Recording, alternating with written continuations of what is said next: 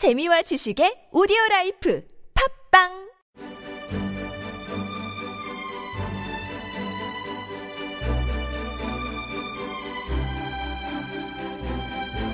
안녕하십니까. 김성현의 시사돋보기 열 번째 시간입니다. 반갑습니다.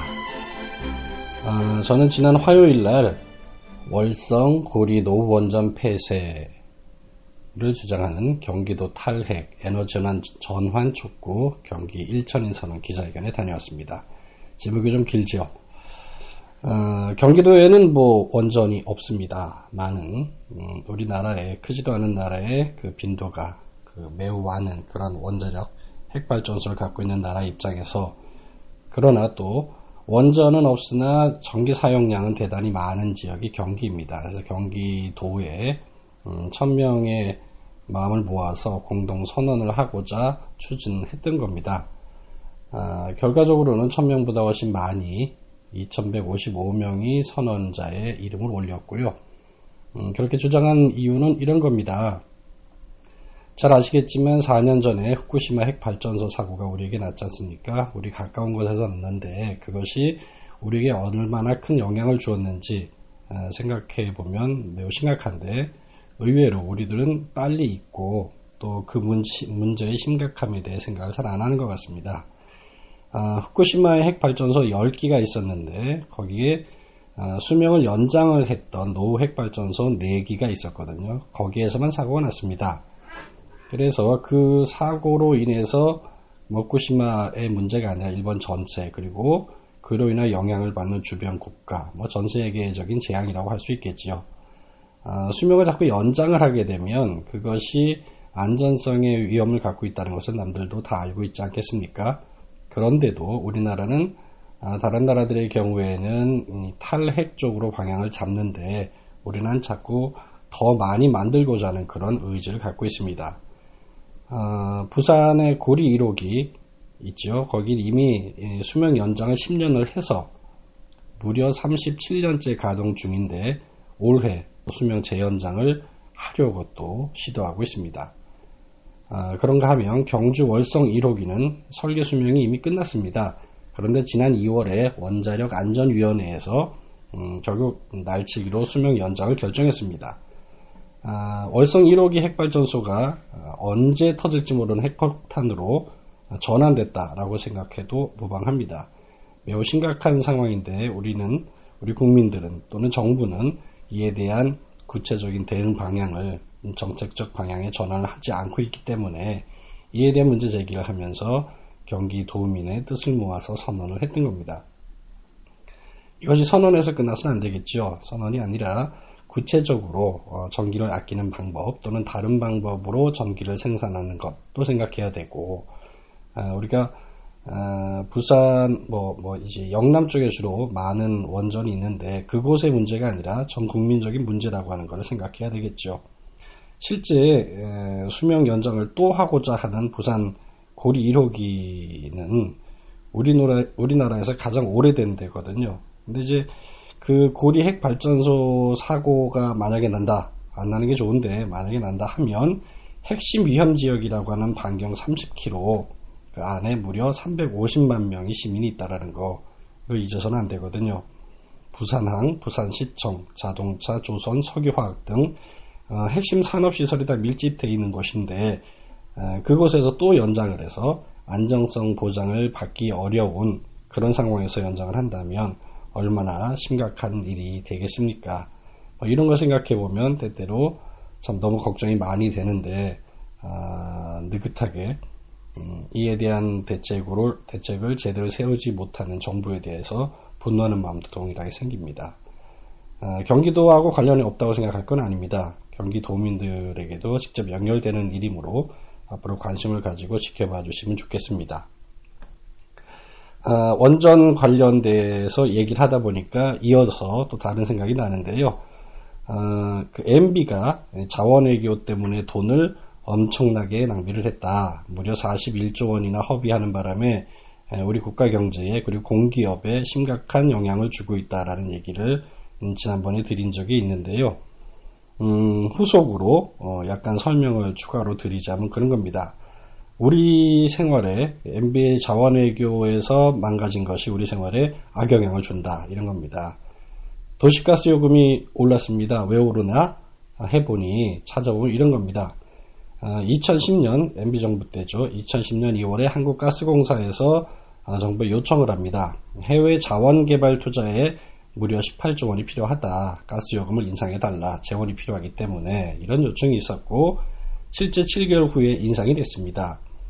음, MB정부 5년에 이제 전반기에 보면 615원에서 어, 707.4원으로 91원이 인상된 적이 있습니다.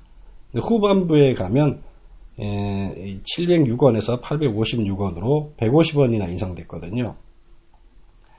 어, 국민들의 주머니에서 어, 돈을 걷어서 MB가 자원외교에 쓰게 되는 그래서 그 공기업이 감당할 수 없기 때문에 국민에게 또 손을 벌리는 이런 일이 악순환으로 이어지지 않을까 하는 심각한 염려가 있습니다.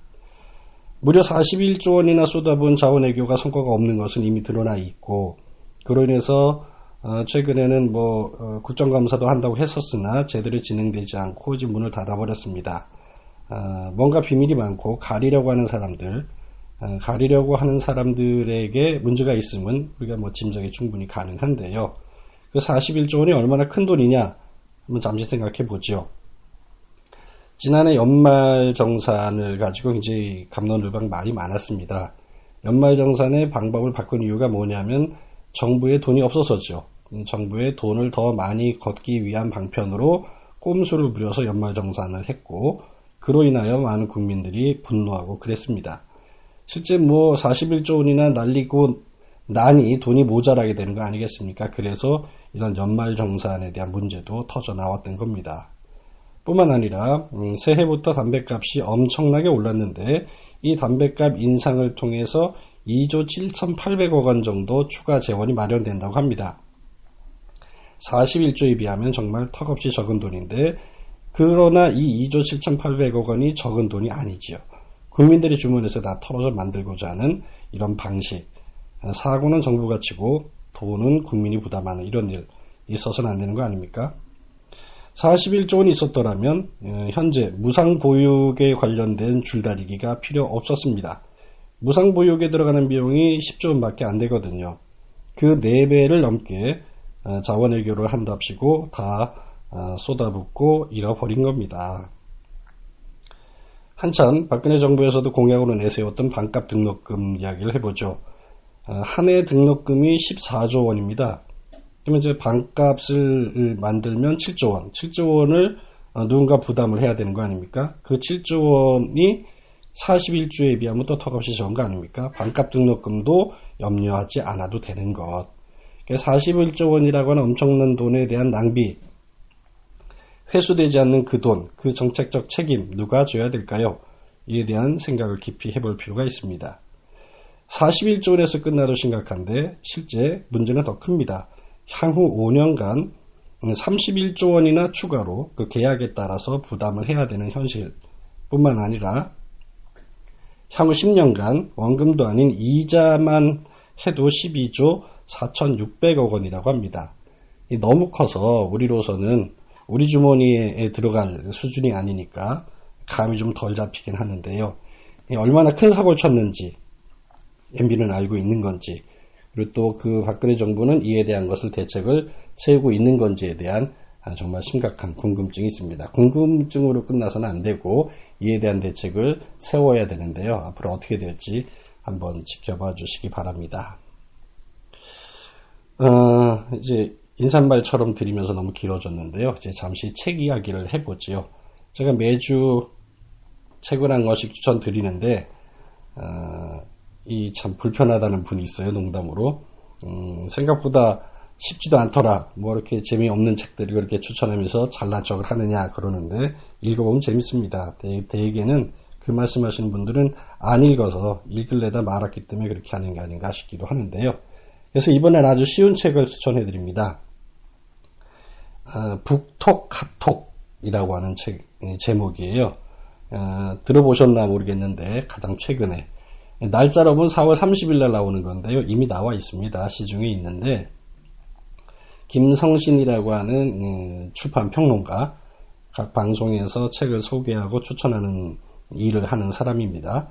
그리고 곳곳에 뭐 그 언론에 기고를 하는 그런 사람이고 남정미라고 하는 사람은 음, 개그우먼입니다. 개그우먼으로 어, 나름 잘 나가던 그런 때가 있는가 하면 지금 이제 어, 출판 쪽 관계자분들하고 하는 뭐 방송을 하다가 만났다고 하는데요. 그래서 이 이분 두 분이 어, 개그우먼 출신 출판 평론가가 된 남정미 씨하고 기존에 10여 년 동안 활동했던 김성신 씨하고 둘이 요즘 유행하는 SNS를 통해서 책에 대해 이야기 나눈 것, 그게 이제 한 신문에 매주 한 번씩 실리거든요. 그러니까 두 분이 카톡으로 대화를 하면서 책에 대한 이야기를 하는 겁니다. 굉장히 막 여러 권의 많은 책에 대해서 소개를 하고 안내를 해온 뭐 지난 한 1년 정도 기간의 것을 모아서 책을 낸 거죠. 지난주에는 뭐 출판 기념, 뭐 북토크 뭐 이런 게 있었는데 제가 가보지 못했습니다. 그런데 어, 다양한 책에 대한 그런 언급들을 하고 있어요. 제가 어, 신문에 연재되는 거를 뭐 간간히 계속 보던 것이기 때문에 관심이 더 많이 가기도 합니다. 뭐 좀 무거운 주제 내용들을 다룬 그런 책에 대한 소개도 한 바가 있으나 또 전에 다른 좀 가볍고 의미 있는 그런 것을 다루기도 했습니다. 그래서 어, 우리가 보통 책에 대한 안내가 때때로 필요하지 않습니까? 전혀 책에 대한 정보 없이 그냥 책을 잡기 쉽지 않아서요. 한번 이 북톡 카톡이라고 어, 편집도 시원하고 재밌는데요. 한번 음, 서점 가서 찾아보시면 예, 굉장히 좋은 재미있는 의미 있는 어, 경험이 될 겁니다. 불행히도 아까 가보니까 영동문고에 이 책이 없습니다. 좀 가능하면 인터넷 서점을 이용하지 않고 어, 지역의 서점을 이용하고 싶었는데요. 없네요. 아, 갖다 놓으라고 말을 해야 될 모양입니다. 하여튼 여러분 한번 이 책들 보시고 보신 분께서 저에게 또 뭐 우리 댓글이나 이런 것을 알려주시면 더더욱 기쁘겠습니다. 책 소개는 이것으로 마치고요. 어, 계속 연재해오던 이 건강보험에 대한 이야기를 오늘 지금 마지막으로 정리를 해서 알려드리고자 합니다. 어, 이제 방향이 필요한 거죠. 여러 가지 문제에 대한 것을 설명을 드린 바가 있는데 그러다면 이제 우리 건강보험의 방향이 어떤 쪽으로 가야 우리에게 국민들에게 도움이 되겠는가? 라고 하는 차원에서 제안을 드리고자 하는 겁니다. 어, 현재 건강보험의 보장률이 62.5%입니다. 2012년 기준인데요. 종합적으로 합치면 62.5라는 거고 어, 의료기관별로 보면 보장률이 또 차이가 납니다. 약국은 69.7%, 동네 의원은 64.4%, 어, 종합병원은 57.4%. 이게 무슨 얘기냐면 가벼운 질환보다 중한 질환일수록 건강보험의 보장률이 떨어진다 이런 얘기입니다. 아, 뿐만 아니라 어, 우리들이 보통 이제 병원비, 병원비 걱정을 많이 하는데 어, 심지어 이거 말고도 배보다 배꼽이 더 크다고 하는 간병비 부담이 굉장히 크잖아요. 음, 거기다 또 투병으로 인한 소득 상실 부담까지 하자면 어, 이번 큰 병 한번 걸리면 아픈 것도 서러운데 가게 파탄까지 걱정해야 되는 현실. 이게 우리 상황입니다. 그 덕에 제일 이득을 보는 것은 사보험이죠.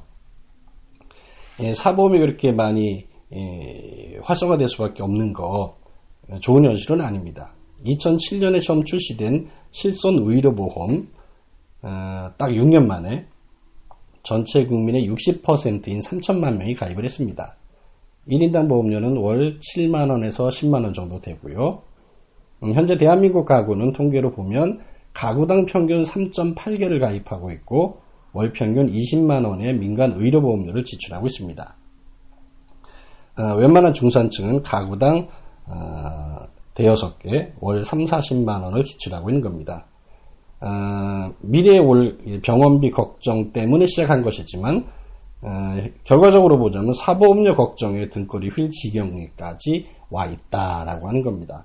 그러니까 건강보험이 부담된다고 불편하다고 많이들 말씀하시면서 건강보험이 보장하는 내용이 그렇게 많지 않다 보니 사보험을 들게 되고 사보험은 알고 보면 훨씬 더 많은 비용을 내고 있는 현실 이게 지금의 우리의 모습입니다. 민간 의료보험에 가입을 하는 분들의 80%는 건강보험의 보장에 취약하고 병원비 부담을 해결해주지 못하기 때문이라고 어, 합니다. 그러니까 건강보험만으로 병원비 걱정을 해결할 수 있으면 뭐 수십만 원의 민간 의료보험료 지출을 안 해도 되는 거죠. 그러니까 건강보험이 강화될 이유가 여기 있는 겁니다. 어, 그래서 방법을 찾아야겠죠. 이제 이, 그 공, 공공 기능으로서의 건강보험이 좀 더 보장성이 넓어지면, 음, 대한민국의 온 국민이 함께 살아가는데 어려움이 없을 것이다. 라고 하는 대전제 하에 말씀을 드리자면, 사보험 대신 건강보험 하나로 다 가능한 방법을 찾아가자. 의료비가 의료비가 개인의 부담으로 남는 것이 아니라 함께 해결하는 쪽이어야 된다라고 하는 생각으로 전환하자 이겁니다. 그러니까 사회 연대 원리에 기초해서 운영되는 게 국민 건강보험이지 않습니까? 그래서 모든 국민은 보편적 권리로서의 건강권을 가지고 있어요. 보편적 권리가 어, 보편적으로 보장되어야 하는 것. 그것을 위해서 국가의 책임, 기업의 책임, 국민의 책임이 다 있는 겁니다. 그렇다면 그것을 위해서 어떤 방법을 찾아야 될 것인가? 이제 건강보험의 재원을 확충하는 방법밖에 없습니다. 그래서 건강보험의 재원을 확충하면 그래서 그 결과 모든 병원비를 건강보험 하나로 해결할 수만 있다면 사보험에 의존하지 않아도 되기 때문에 그래서 보장성이 높아지기 때문에 음, 가게가 더 어려워지는 것을 막고 안전하게 안전한 국민으로서 살아갈 수 있게 되는 겁니다. 어, 방법을 제시하면 이렇습니다. 건강보험료를 30%를 인상하자 이겁니다. 괜히 또 여기서 허걱 하시는 분들 계실 텐데요. 인상만으로 그치자는 게 아닙니다. 음, 가령 이제 어쨌든 비용을 보자면 200만 원 임금 소득자는 월 18,000원, 300만 원 소득자는 27,000원, 500만 원 임금 소득자는 45,000원, 1000만 원 임금 소득자는 9만 원을 더 부담하자 이거예요. 그러니까 지금도 부담스럽다고 하는 생각 이 들 때 잠시 생각해 보죠. 사보험이 들어가는 게 얼마인지. 지금 말씀드린 대로 건강보험료를 30% 인상하자고 하는 의미는 사보험을 안 해도 된다라고 하는 의미입니다. 어느 게더 쌀까요? 어, 잘 생각해 보자고요. 실손 의료보험료가 1인당 월 7만에서 10만원 정도 되거든요. 이것은 전에 말씀드렸듯이 어, 소득에, 관, 소득에 관계없이 그 증상에 따라서 각 사람이 부담해야 되기 때문에 소득이 많은 분들은 실, 제 실손 의료보험료에 대해서 염려 안 해도 됩니다. 오히려 소득이 적은 분들이 그것을 더 걱정해야 되는 상황인 겁니다. 소득이 많든 적든 같은 증상을 갖고 있으면 해당하는 실손 의료보험료는 같거든요. 나이가 같으면 그 나이에 대해서는 동일한 액수의 보험료를 내야 되는 겁니다.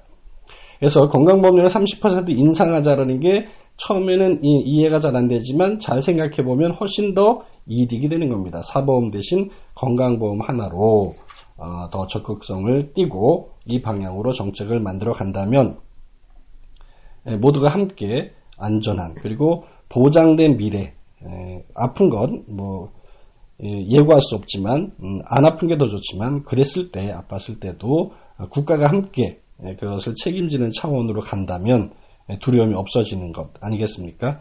각자가 너무 많은 부담을 하려고 하니 힘든 겁니다. 온 사회가 어, 국가적 차원에서 같은 방향으로 정책의 전환을 이룬다면 음, 전 국민 모두에게 혜택이 돌아가는 아주 아름답고 좋은 방법이라 생각합니다. 정의당은 그래서 그 방향으로 정책적 음, 방향을 잡고 있고 어, 핵심 의제로 이것을 기어이 관철해야 되겠다라고 하는 생각으로 내용을 추진하고 있습니다. 함께 지켜봐 주시고 이, 이 내용에 공감하시면서 지지하시고 도와주시길 부탁드립니다. 저희 조차는 게 아니라 우리 모두 함께 조, 좋아야 되기 때문에 그렇습니다. 어, 오늘의 마지막 이야기를 드리고자 합니다. 이제 정치권이 워낙에 국민들로부터 불신을 많이 받으니까 어, 불신받을 만한 짓들도 많이 했고 그래서 그런 것 때문에 어, 지탄받습니다. 근데 지탄받을 일을 또 하긴 해요.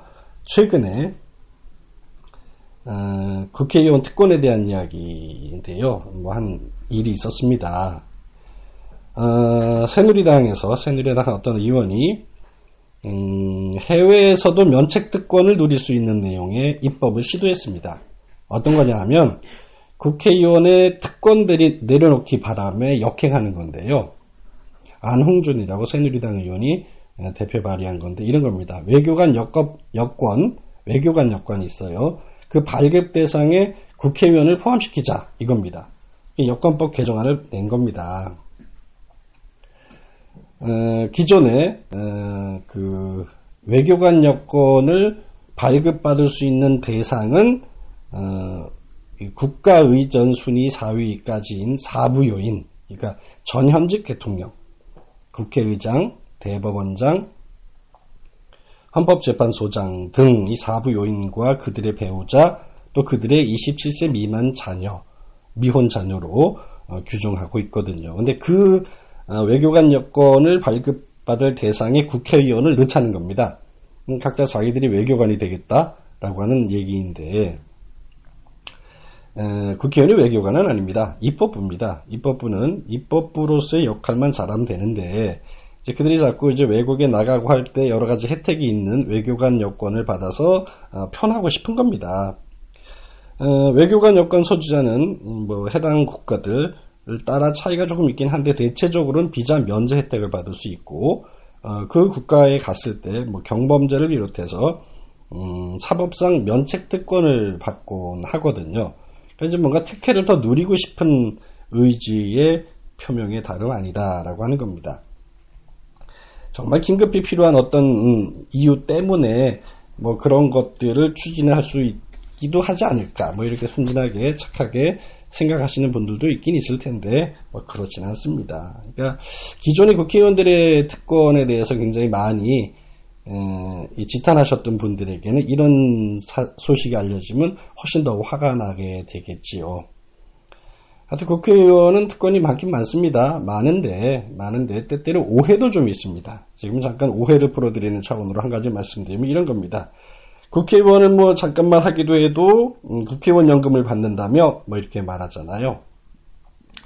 아, 65세 이상인가요? 65세 이상 국회의원을 역임하신 분들은 120만 원씩의 어, 월 120만 원의 연금을 받는다라고 하는 게 이전에 그렇게 있었어요. 있었는데 아마도 처음에 만들었던 이유는 그런 걸 겁니다. 과거에 음, 국회의원을 역임하셨던 분들이 예, 가정이 매우 어려워져서 어, 그것을 흔히 국회의원까지 역임한 사람이 체면 유지가 안될 만큼 많이 어려워 보여서 시작된 것일 텐데, 텐데 나중에 보면 이제 이 재원 의원도 아니고 그 시간이 많이 지난 상황이 되다 보니 그 규모도 매우 커졌을 뿐더러 그 필요가 있느냐라고 하는 문제지가 있었고 특권 내려놓기 차원에서도 그것은 어, 바꿔야 된다, 없애야 된다, 뭐 이랬지 않습니까?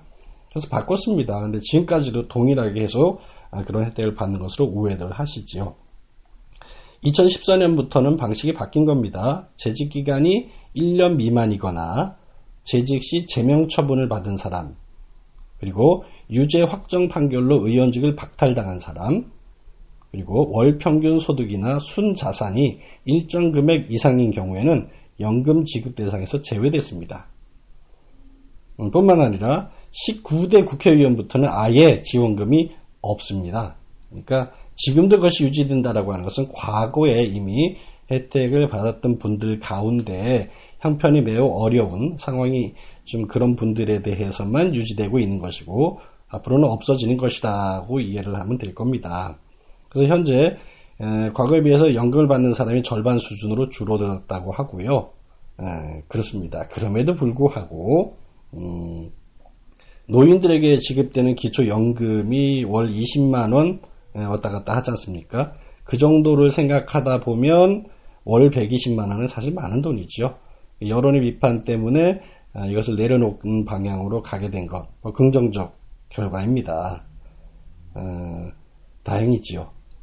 그래서 이 부분이 이렇게 바뀌었고, 뭐 또 한 가지, 뭐 장관을 뭐 잠깐만 해도 장관 연금이 있다면서 뭐 이렇게 말씀하시는 분들이 있는데, 그것도 아닙니다. 장관이, 어, 장관에 대한 연금은 원래 없고요.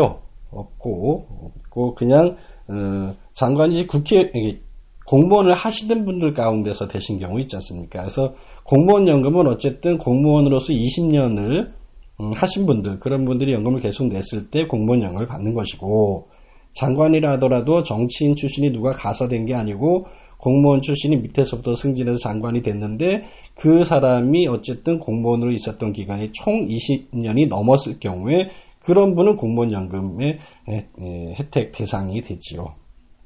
이제 장관을 잠깐 정치인이 누가 어, 가서 하고 1년이든 2년이든 하고 돌아왔을 때 장관령을 받는 일은 없다. 그래서 이 부분은 오해다라는 겁니다. 뭐 오늘은 제가 뭐 음, 추가로 어, 떤 이, 이, 혜택을 달라고 특권을 찾는 새누리당의 행태 비판적 모습으로 이 말씀을 드렸고 또 하나는 이제 어, 오해받는 부분에 대한 설명도 좀 드렸는데 따지고 국회의원이 혜택 받는 건 매우 많습니다. 점점 내려놓는 쪽으로 혜택을 줄이는 쪽으로 방향이 잡혀 있고 점점 더 줄어들게 될 겁니다. 어, 정말 일하는 것이 중요한 것이지 특권을 받는 것을 목적을 두고 정치를 하거나 국회의원을 하는 것은 어, 아무도 원하는 바가 아니어야 한다라고 저는 생각하는데 일정 정도는 특권을 위해서 특권을 누려보기 위해서 그길 가는 사람도 있지 않을까 하는 염려도 해봅니다. 에, 앞으로도 어, 여러 가지 에, 우리 시민 여러분들이 직접 경험하지 못하거나 때때로 정보의 부족으로 오해하거나 하는 부분들이 있을 땐 제가 찬찬히 설명을 드리도록 하겠습니다. 어, 시사 돋보기를 통해서 많은 분들과 이제 소통을 하게 될 때 저는 참 좋습니다. 어, 처음에는 그냥 말씀드리는 쪽으로만 쭉 했던 것 같고 이후에는 이제 피드백이 와서 여러 의견도 주시는데요. 음, 이렇게 어, 자꾸 어, 소통이 되고 교류가 될 때 뭔가 제시하고 좋은 방향으로 애를 쓸 때 공감하시는 분이 늘면 얼마나 좋겠습니까? 또 시민들이 제안하신 것들을 바로 수렴하여서 정책적으로 방향을 제시하고 또 이런저런 노력을 통해서 어, 검영시와 또는 국가가 방향이 좋은 쪽으로 간다면 얼마나 좋은 일이겠습니까? 예, 부탁드리건데 어, 청취자 여러분들께서는 음, 오셔서 방송 들어주시고 또 알려주시고 댓글도 좀 남겨주시고 의견도 주시고 그러면 훨씬 더 깊이 있는 대화가 되지 않을까 하는 그런 기대를 갖습니다. 어, 김상현의 시사 돋보기 오늘로 열 번째인데요. 어, 이후에도 훨씬 깊이 있는 만남의 시간이 이루어지길 기대합니다. 오늘 이것으로 마치겠습니다. 고맙습니다.